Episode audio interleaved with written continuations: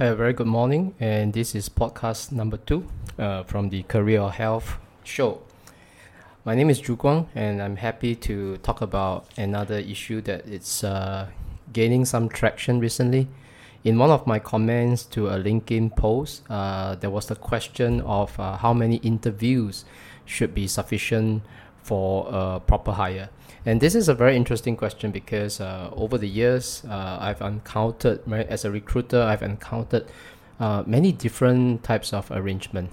So, the on one extreme, of course, is the one interview close, right? So basically, company uh, just have one interview, and then they will decide on the spot, almost on the spot, the other one is whereby they go through the. Uh, I heard I've never encountered this directly. I heard certain companies in the financial sector actually has a ten round interview, uh, kind of like putting the the candidate through an extreme uh, rite of passage. So I, I think that is really more on the extreme side. We're, we're not talking about that today, but I think the the contention here is uh, is how many interviews are sufficient for a proper hire? And you can talk about is it one, is it two, or should it be three or four? My take on this is that two interviews are usually quite ideal. But if you can get it down to one, uh, it's even sweeter. And here's the reason why. Because there is no sense in making people come together just to talk, whereby we all know that you know there's an equivalent uh, amount of risk on both sides uh, to to actually be able to work together. But the interview is uh, structured in such a way that you know it, it's a one hour, one and a half hour you know session, uh, whereby people try to make sense of each other. They try to make sense of the situation and al- and also of the possibility of working together. So in that short span of time, it's really difficult you know to to uh, to confirm that this is the this is the best match, but you will get a sense. And one of the best way to do this, right, uh, if you are going for the one interview uh, approach, is to have all the important stakeholders uh, come together and have a working interview session. So what I mean by that is that instead of having you know uh, hiring manager one, uh, senior manager two for two different sessions, why not have these two stakeholders come together with the candidate to have a interview session that feels more like a work a, a, work meeting, right?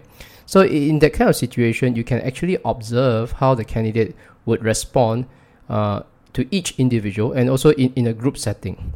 And you, if you have a scenario for work, right, you can actually talk about uh, the, the, the scenario itself. Very realistically, you will be able to get a sense of how this person would uh, would react. Is he or she passionate? Uh, how is he or she tackling this issue? What kind of angle perspective does he or she has? So this is this is one of the best way, right, to really understand how people potentially will work, and that is the best shot, right, that both company hiring companies and candidates can get out of each other. There's nothing beyond this. If you are going through three or four rounds of interview just to see if there's a good match, um, the dynamics change. And in between, right, if you cannot hold on to that momentum, many things change as well.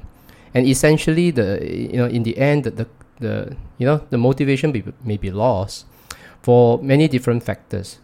So I think with uh, hiring and the interviewing process, there is also a need to understand what makes a successful hire. It's not just about finding the candidate who can uh, endure multiple rounds of interview. Neither is it about you know over shortening it to the extent that you you jump into a hasty decision. I think if you are going for the one round interview, which is of course uh, on the mind of many people, kind of ideal, uh, you want to make sure that that interview is well conducted, and and this is another topic anyway, whereby we look at interview, we often talk you know from the angle of the candidates suggesting and also coaching candidates on what they should do in order to uh, you know showcase the best side of them during an interview. And uh, granted, that is done. The other thing is, without a good interviewer, the best of the candidate cannot be reviewed, even in multiple interview settings. And what makes it more complex is when companies decide to do three interviews over a span of one month, you know, how does the first interviewer and the last interviewer actually coordinate and compare their notes? People generally don't really write notes, right? So they have a they have this gut feeling. They have this feeling about a person. Uh, it's either love at first sight or it's like okay maybe this is not the right thing, and it's usually mutual. And you want to get all those mutual feelings right together uh, in the shortest time possible, in an efficient amount of time. So that's why I am advocating for lesser rounds of interview, uh, even for very senior roles. I think uh, one-two punch is uh, usually you know a, a, great way to go. Uh, nothing beyond three. So that's my take on it.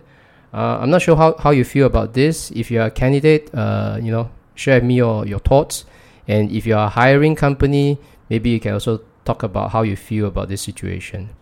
Okay, this is episode two. I'm happy to talk to you about this uh, important trending issue. Uh, till the next one.